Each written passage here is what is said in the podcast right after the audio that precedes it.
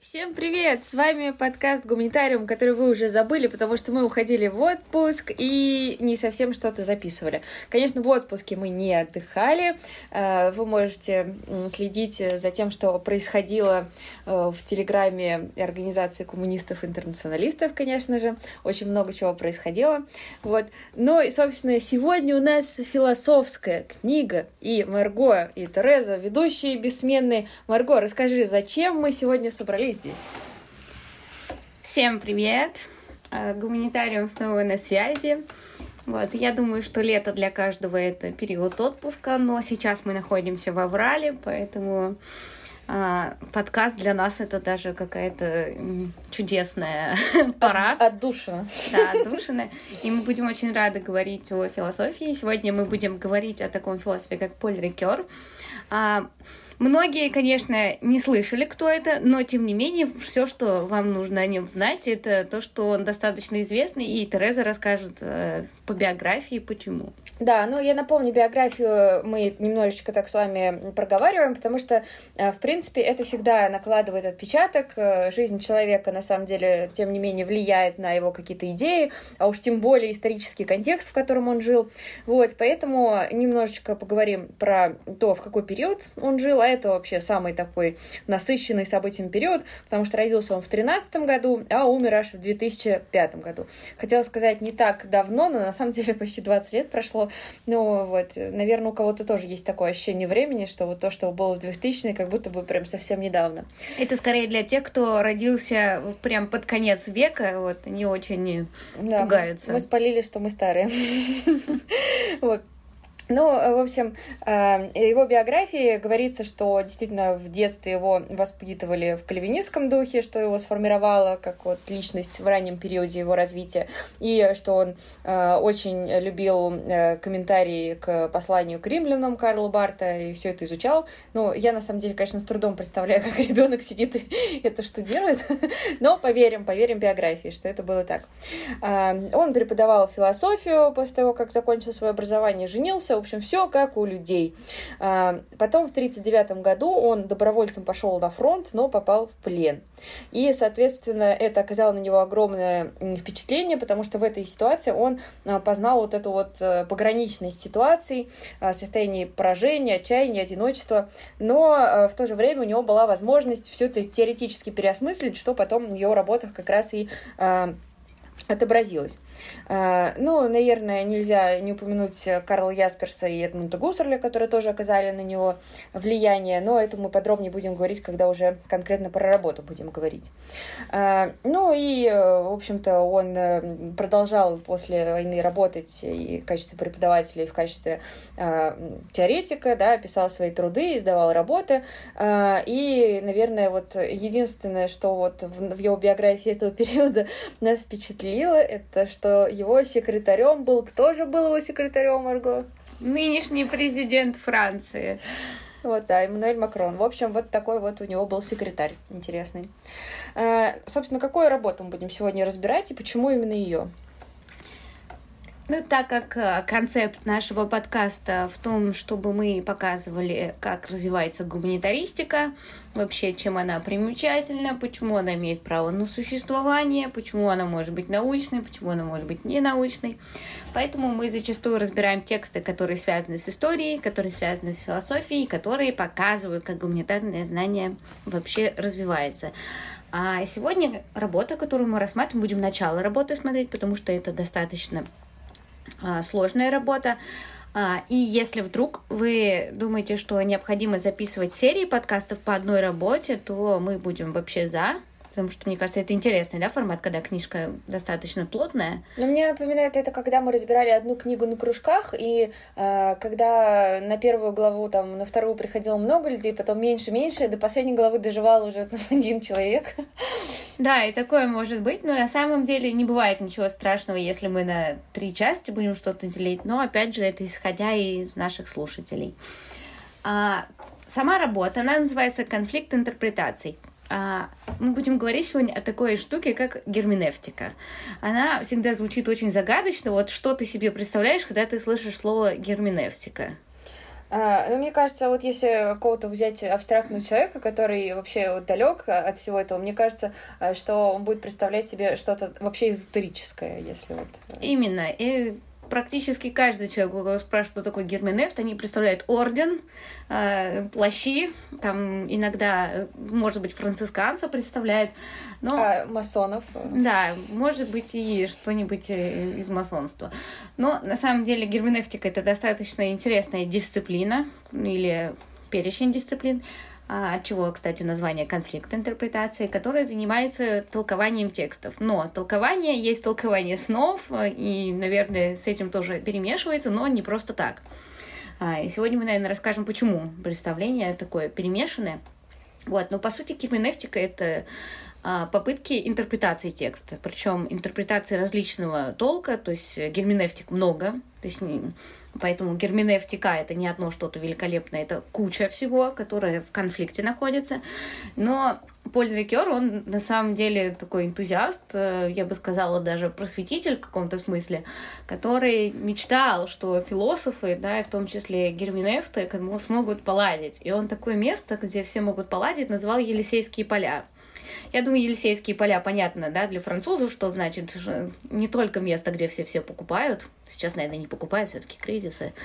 А, но это место, где каждый может действительно высказать э, то, как он представляет что-то, а другой выскажет, как он представляет, они могут поговорить, у них будет диалог, и вот такое вот место существует. Я, это... кстати, читала, что...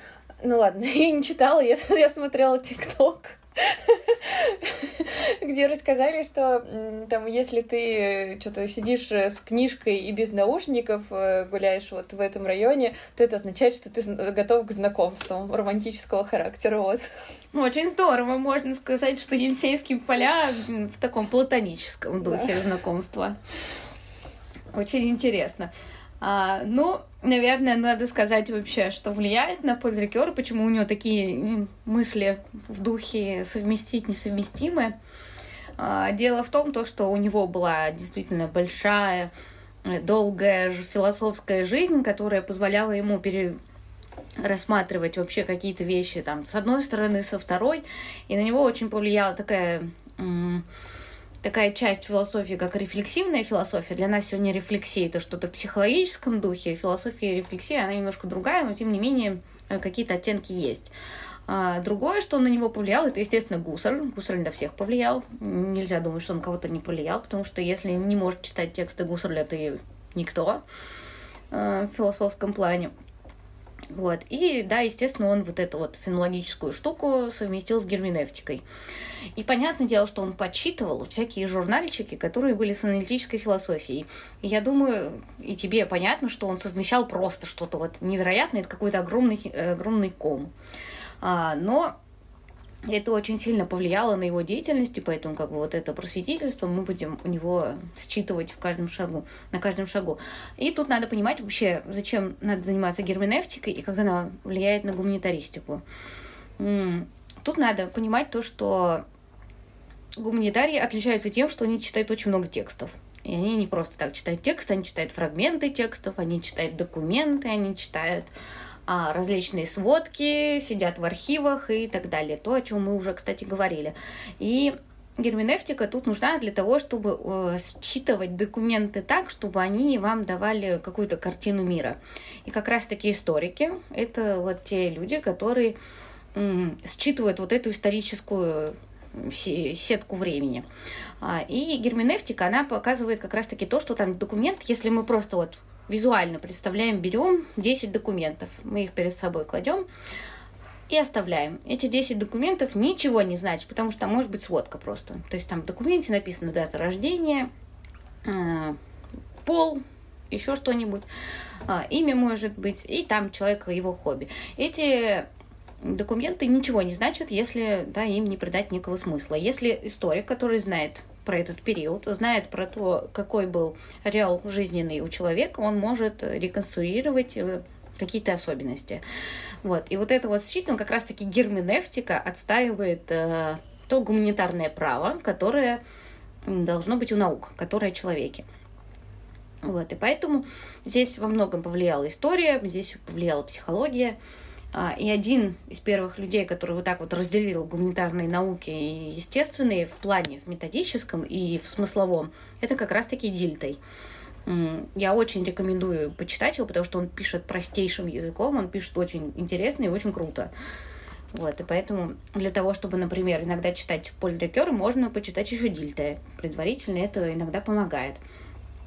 Вот, и касательно того, что все-таки тексты, вот э, ты как историк, все-таки как ты работаешь с текстами, какие ты видишь возможности работать с текстами, и вообще какие сложности бывают с работами с текстами?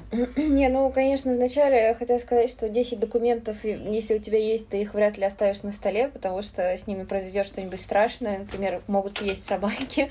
Вот. Мы записываем этот подкаст, у нас сейчас вокруг нас три собаки и кошка. Это чтобы вы тоже воссоздали антураж происходящего вокруг. Еще тут качели, деревья, природа, вот, и мы... мы во многих километрах находимся да, от города. Мы наполняемся. В общем, вы поняли. Эм, по поводу работы с документами, я думаю, что здесь э, действительно одна из сложностей — это э, понимание контекста происходящего, потому что я вот, например, чаще всего изучаю какие-то мемуары и автобиографии людей советской эпохи, и если ты не понимаешь э, какие-то отсылки, какой-то язык, который люди использовали, то для тебя это будет, например, не знаю, набор каких-то банальностей, и если человек, который не привык э, в принципе, читать тексты подобного рода, он будет э, концентрироваться исключительно на, не знаю, например, э, советских штампах, да, он будет думать, что вот у человека была э, задача написать какой-то материал про свою жизнь, и он просто брал эти штампы и их всовывал в свою работу. Но, как мы с вами говорили в подкасте, э, по-моему, да, был у нас подкаст э, Хельбика, мы обсуждали про э, вот эти вот все штуки, и еще в каком-то подкасте мы тоже об этом говорили, про советский период, э, что, по сути, это на самом деле шло изнутри людей, из их желания стать другими людьми. То есть, ну, вот эти все контекстуальные штуки, они, конечно, важны для понимания. Э, это что касается документов такого рода. Вот, например, еще я работаю с документами э, полицейских, э, тех, ну, жандармы, короче, что писали про каких-то революционеров. Вот, и там, в принципе, конечно, нужно вникать и в бюрократическую структуру, что кто хотел сказать, выявлять вообще, в принципе, какой-то контекст из очень сухих и неподробных подробных э, отчетов. Вот, вообще работать с отчетами это самое сложное.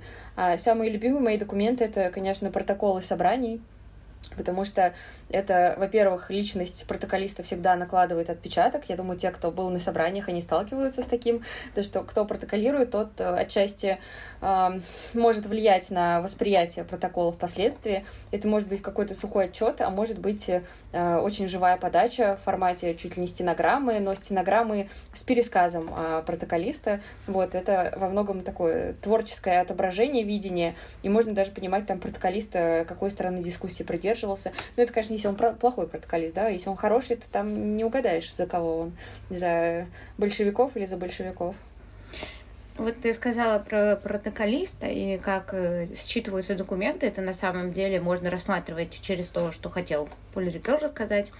А, это как раз-таки проживание или познание, понимание себя через текст. Это на самом деле краеугольный камень всей гуманитаристики, то, что она поэтому и гуманитаристика, мы рассматриваем человека, и даже в каких-либо дисциплинах мы все равно рассматриваем человека и себя, то есть мы находим себя в каких-то документах.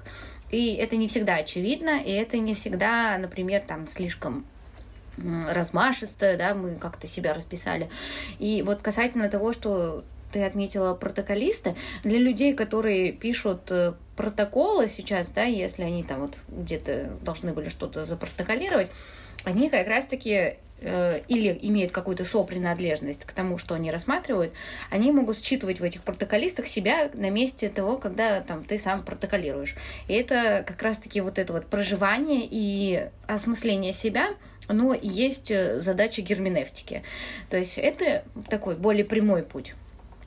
А, и Поль Рикер тут э, говорит про то, какие сложности есть на этом пути. Вот, то есть хорошо, когда ты там, когда ты протоколировал большевик еще что-то очень удобно. А если ты, например, слишком далек от текста, то есть, например,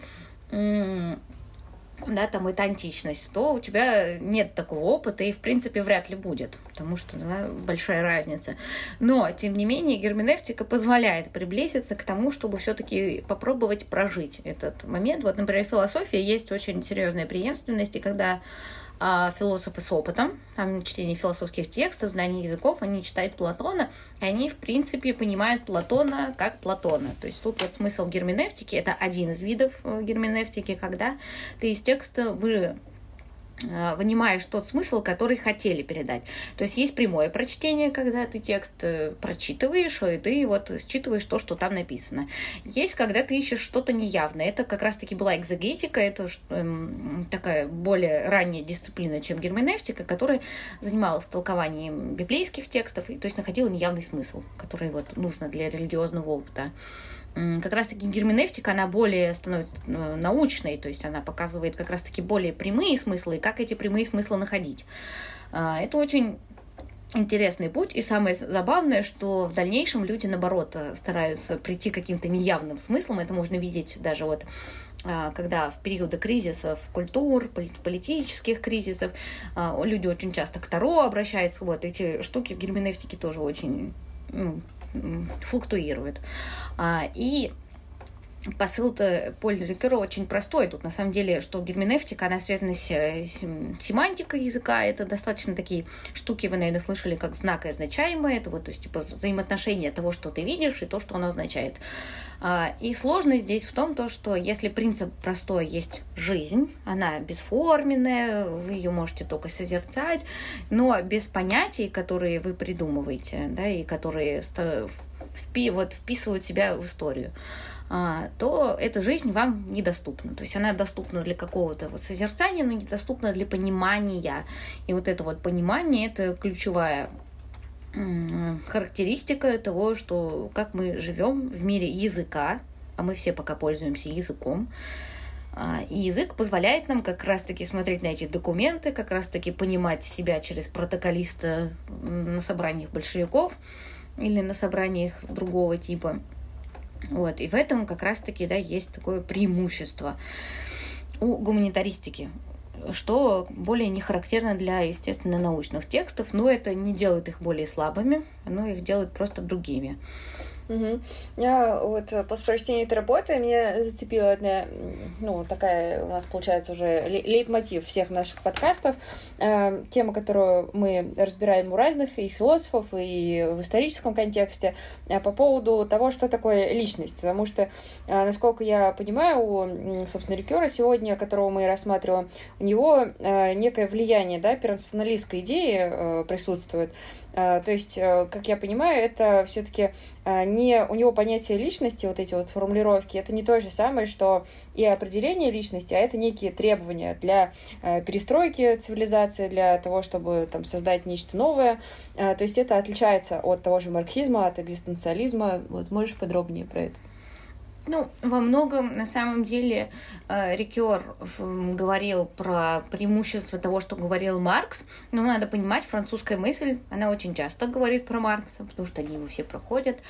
А, и персонализм — это, на самом деле, то, что Рикер преодолел в себе, потому что он в какой-то момент уже считал, что персоналистская философия имеет место быть, но она имеет место быть именно в критических ситуациях. То есть работы, которые там у Гуссерля были про кризис культуры, а, у других философов, вот, они, когда вот этот разлом чувствуют, персоналистская философия очень хорошо а, людям, лю, людьми воспринимается, потому что она говорит о личности, то есть когда, например, тяжело, людей очень часто призывают либо к коллективности, но если это, да, такой политический аспект. А для того, чтобы пережить трудность, очень часто людям напоминают, что не личность. То есть личность формируется в периоды разлома. И это можно видеть вообще даже сейчас, то есть когда очень сложно жить, а люди закаляют свою личность. То есть, не все. Вот. И в этом и смысл то, что философия персоналистка, да, она к этому отчасти призывает. А, и поэтому, то есть, когда люди ломаются, им тоже стараются через терапию показать, что они вот там выстоят перед этими факторами.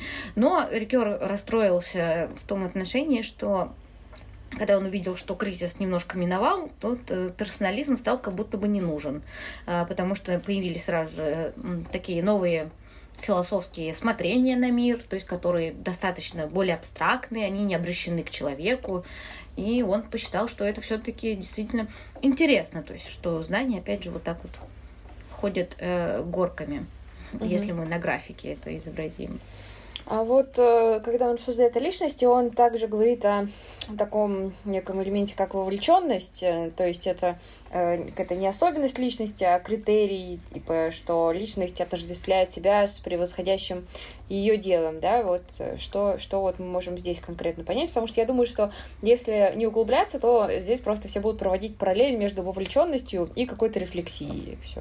Угу. Ну, тут надо понимать, что рефлексия это очень по-разному воспринимается. То есть у Рикера это как раз-таки а, то распознание себя в историческом контексте, который ты прожил.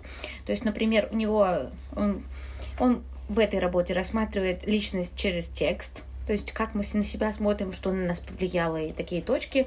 То есть вот это самопонимание человека, оно приводит к некой рефлексии. То есть рефлексии вот мы начинаем отсчитывать, ну, типа, какой период там более понятный, где здесь что и как было. Вот, и э, рефлексия — это такой этап, который переводит человека в интерпретацию его бытия. То есть бытия, бытие — это очень сложное понятие, которое э, им оперирует очень часто, но тем не менее оно в себе содержит антологию, туда люди не суются просто так, это очень тяжелая дисциплина.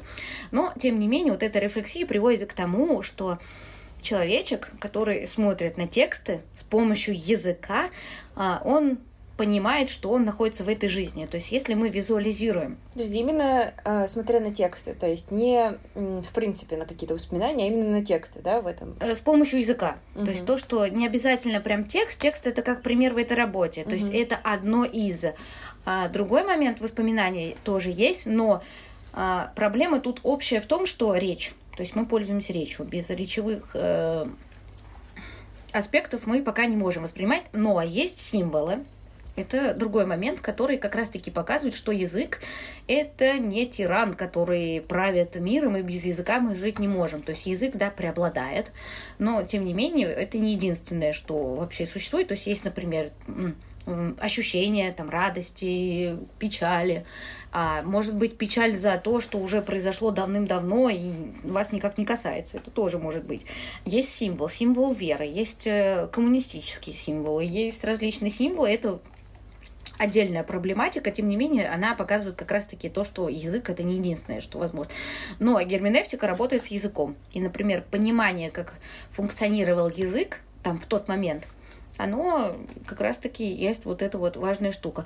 Но надо понимать, что герменевтики, из-за того, что они разные, там есть вот э, экзегетика, она достаточно простая в том отношении, что она там смотрит текст, но этот текст интерпретировал тот, кто жил в тот момент. А текст, который, это так для средневековья очень характерно как раз-таки, когда они, античные тексты к ним появля... попадали через культуру э, другую, да, через арабские страны. А, и они уже интерпретировали по-своему, а следующее там поколение, они интерпретируют то, что интерпретировано. И тут э, вопрос э, даже идеологический, то есть как человек будет жить с мыслью о том, что тексты, которые он видит, это, скорее всего, интерпретация, интерпретация, интерпретаций. А сможет ли он с этой мыслью ужиться? Потому что некоторые оригиналы текстов не дошли, вот, а если какие-то дошли, они уже переписаны немного. То есть есть такая пропасть в знании. Да, для других людей ценно именно то, как происходили интерпретации. Вот, и это, наверное, такая вот существенная черта философии Рикера. Угу. Еще меня тоже такой момент заинтересовал, потому что мы вначале упомянули, что у него там вот этот некий ком из эм, разных пластов. И э, что касается Фрейда и его трактовки бессознательного, то есть э, я так понимаю, что он также э, Фрейда уже отбросил в какой-то момент. Да, ну то есть он пользуется на самом деле здесь диалектикой. То есть диалектика это когда важны вот как раз-таки переходы. То есть он отслеживает вот эти точки разлома, перехода, которые показывают вот как на текст люди смотрят. А, и у него есть действительно такая цепочка. Вот то, что мы сегодня говорили. Единственное, что сейчас вот скажу, то, что еще один философ, который на него повлиял. Ну, то есть первый это экзегетика, которая выявляет неявное. А, затем появляется там, Дильт и Шлеймахер, которые а, выводят новые обстоятельства рассмотрения текста, которые а, помогают нам более правильно смотреть на текст и посыл текста считывать. Потом появляется Ницше, который э, уже на самом деле старается немного на задний план вот эту вот рациональность текста, который показывает, что все равно есть что-то неявное даже в той рациональности, поэтому мы можем рассматривать в каждом тексте волю к власти. То есть вот такие вот достаточно простые вещи, но тем не менее Ницше вот разгромляет вот эту вот спокойную научную атмосферу а, условно говоря. Вот. И затем появляется Фрейд, который э, выявляет вот эти искажения текста, которые вот я говорила про то, что кто-то не может смириться с мыслью, что текст переинтерпретирован несколько раз. Вот. И Фрейд э, как раз-таки делает аспект, он берет его работу про э, толкование снов, она достаточно популярна, она не дописана, потому что, насколько я помню, то, что... Я, на самом деле, очень люблю эту работу, но только первую часть. Ну вот, э, многие ее читают, а она как раз-таки на Рикера очень сильно повлияла, то есть он, когда рассматривал вот это толкование снов, это как раз-таки э, то, где язык показывает свою слабость.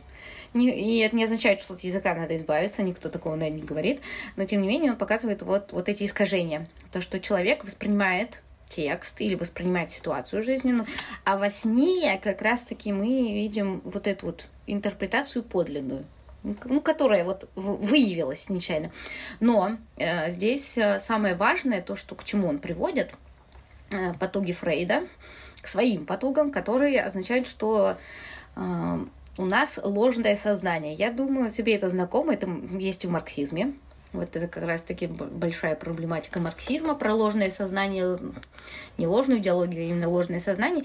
И это показывает, что вот это вот чистое «я», про которое все говорят, иногда говорят по-декартовски «когита», и про это Гуссер написал, вот есть чистое «я» — это вот личность. То есть вот это вот «я сделал», «я подумал», «я вижу», «я понимаю» и так далее. А, оно на самом деле ложное, потому что это мы так думаем, что я подумал, я это, а вот то, что оно ложное, как раз-таки сны об этом сигналы пускают. Вот запускают механизмы, когда мы начинаем понимать, блин, а может все не так. И то есть, чтобы понять вот это вот неложное наше сознание, наше я, да, как раз-таки мы должны учиться интерпретировать то, что мы делаем, как мы живем и так далее. То есть тут вот такая вот очень милая. Ну, то есть у Фрейда заканчивается, в принципе, на констатации бессознательного. Ну, по мнению Рикера. А, и поэтому, да, мы должны уже заняться тем, чтобы найти наше подлинное «я». Но вопрос о подлинности, он отдельно дискуссионный. Ну да, у Фрейда, если кто не читал эту работу, э, в двух предложениях краткое содержание. Вот та часть, которая мне очень нравится, это о том, что э, сны — это такая смесь из событий детства, событий вчерашнего дня э, и подсознательных страхов и подсознательных желаний. Вот это интересная концепция, но потом в конце работы он ну, приводит вот эти знаменитые примеры про то, что если ты видишь холмы, то это вот это вот ну, понятно что, да, ну, в общем, вы поняли. Вот. И, конечно, именно если рассматривать это с точки зрения э, саморефлексии, это очень не ложится, наверное, на э, современное какое-то мышление, потому что, ну, не хотелось бы, чтобы все твои сны сводились к какому-то такому потаенному сексуальному желанию, тем более завуалированному. Ну, тут вот как раз э, можно использовать дирикера, который говорит то, что сон это вот не только да, какая-то одна часть, она может, а, сон может быть сигналом вот о помощи вашего я. Вот, и опять, но там сексуальная тематика, она тоже иногда связывается с подавлением, вот что-то мы все подавляем, как-то мы должны себя вести прилично в обществе, и вот там сны могут говорить о том, что вы этого не хотите делать. Но это, опять же, вопрос множественности. И тут еще одна черта философии Рикера, которая в этой книге описывается, это как раз-таки символический смысл. Он делает э, достаточно хитрый шаг, он символизм э, при, приравнивает к множественности. И надо понять, почему. То есть это не всегда очевидно, потому что ну, для людей символ это что-то устойчивое, очень устойчивое. Но, например, ты как историк тоже должен знать, что символ, символ иногда остается, но меняется его м, принятие, там, понимание. Ну, конечно, вспомним ту же свастику, осу- осуждаю.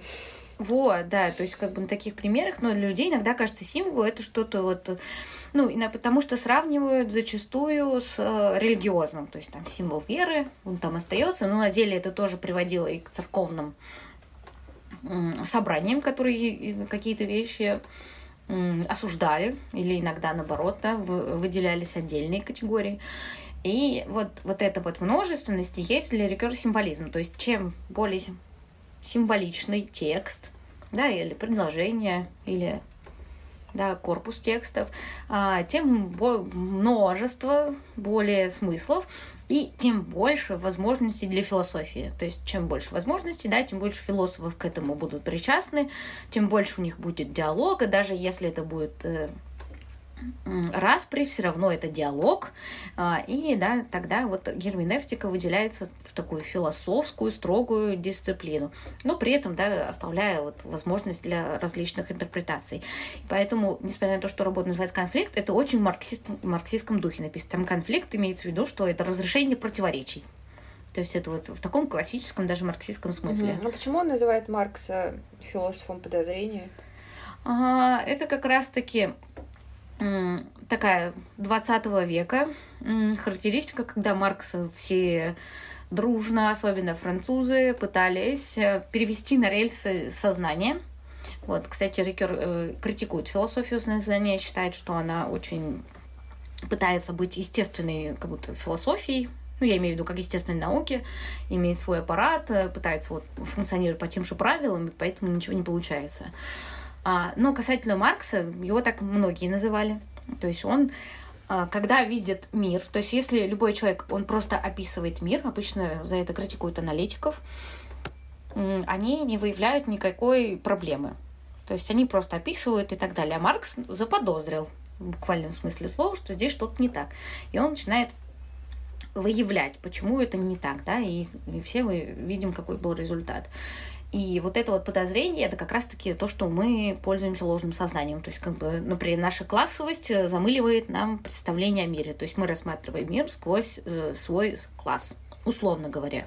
Сегодня можно сказать, что через там свою страту, свою социальную принадлежность, через свою идентичность, это, кстати, тоже э, очень хорошо ложится в марксизм. И, и вот эти вещи, они нам отчасти замыливают. Это не есть там что-то плохое и не есть какое-то пререкание марксизму, это скорее когда мы там через свою идентичность, э, да, рассматриваем другую идентичность, она нам вражеская. Угу. Вот. Мы можем стараться понять, но мы не можем вот целиком понять. И поэтому, когда мы понимаем что другое, опять же, вот если мы начинаем понимать себя, то есть, например, люди, у которых больше опыта, там, они больше диску, в больших диск, количествах дискуссий участвовали, там, множество лет потратили на что-то. И когда они, например, вступают в спор с человеком, который там другой идеологической установки, то он больше укрепляется в том, что он марксист, например, да, если человек с марксистской точкой зрения. А, и опять же, это работает наоборот, если человек не окрепший, начинает спорить с кем-то, а, он начинает очень сомневаться в том, идентичность это его или нет, или только он идет вот э, по пути. Ну, кстати, я чаще сталкивалась с обратным, что если человек такой неофит, и он уверился в каких-то идеях, то он может вообще не критично подходить, особенно в первые месяцы своего вот этого. Это потому, что он себя не понимает. То есть, как бы философия Рикёры, самопонимание — это когда ты прям вот рассматриваешь свою идентичность, а он не рассматривает идентичность, он рассматривает а, своего врага как врага. То есть он, он не слушает его, поэтому он себя не понимает. Он, он думает о другом. А вот когда человек сам понимает, а, и когда он не окрепший, вот у него начинаются какие-то брожения. И поэтому тут вот очень важно вот эту тонкую грань. Ну, понятное дело, что у Рикер мы должны прийти к бытию. Вот это очень важно. Это на самом деле хайдегеровская. А, и как бы не сколько Гуссерль, сколько Хайдегер сделал такую прививку, условно, Рикер тоже употребляет слово прививки, хотя я очень не люблю прививки, но тем не менее буду использовать тот же самый образ, а, когда мы привыкли смотреть на мир вот под каким-то таким углом, углом нашего века, углом нашей культуры, углом нашей идентичности, Хайдегер предложил а, не сколько какую-то научную картину мира, ни в коем случае там Хайдегер на это не претендует. Но он решил вот так вот э, сделать прививку, чтобы мы перестали смотреть одинаково на мир. То есть, чтобы мы могли по-другому это сделать. И чтобы смотреть как Хайдегер, естественно, нужно его прочитать, и это очень сложно. Но, тем не менее, он сделал реально большой шаг для того, чтобы хотя бы вот э, заставить нас вот э, пройти такую неприятную процедуру прививки. Вот представьте, если вам делают прививку, и вот этот момент, когда больно, он очень долго проходит. очень-очень долго, вот и вот так вот мы читаем Хайдегера, не сколько текст, да, сколько вот это новое смотрение на мир болезненное, да, но приводит к какому-то успеху. Хотя Рикер совмещает Хайдегера и Гусарля, что иногда делать, по мнению некоторых философов, не стоит, хотя у них есть э, преподав... ну, преемственность. Угу. Наверное, какой-то итог э, нам надо подвести по, в принципе, деятельности данного товарища. Эм, собственно, зачем нашим слушателям его читать? Или не будем советовать его читать? Хватит прослушивания нашего подкаста. Я думаю, то, что по интересам, конечно же, всегда стоит читать то, что хочется. Э, но надо понимать то, что если вас интересует, как работать с текстом, то, наверное, есть еще такие более методологические работы, которые можно читать. Э, но, опять же, советую начинать с Дильты, потому что он вот эту вот э, водораздел проводит между науками, и он, опять же, не такой жестокий, как кажется, что гуманитарии хотят сказать, что, естественно, научники, они там глупые, вот не понимают различные смыслы текстов. Это скорее а, борьба за свою идентичность, потому что да, долгое время гуманитарные науки не могли выделиться из естественных наук, и они были вынуждены работать по тем же метрикам, которые работают естественные науки, и это было во вред скорее и тем, и тем.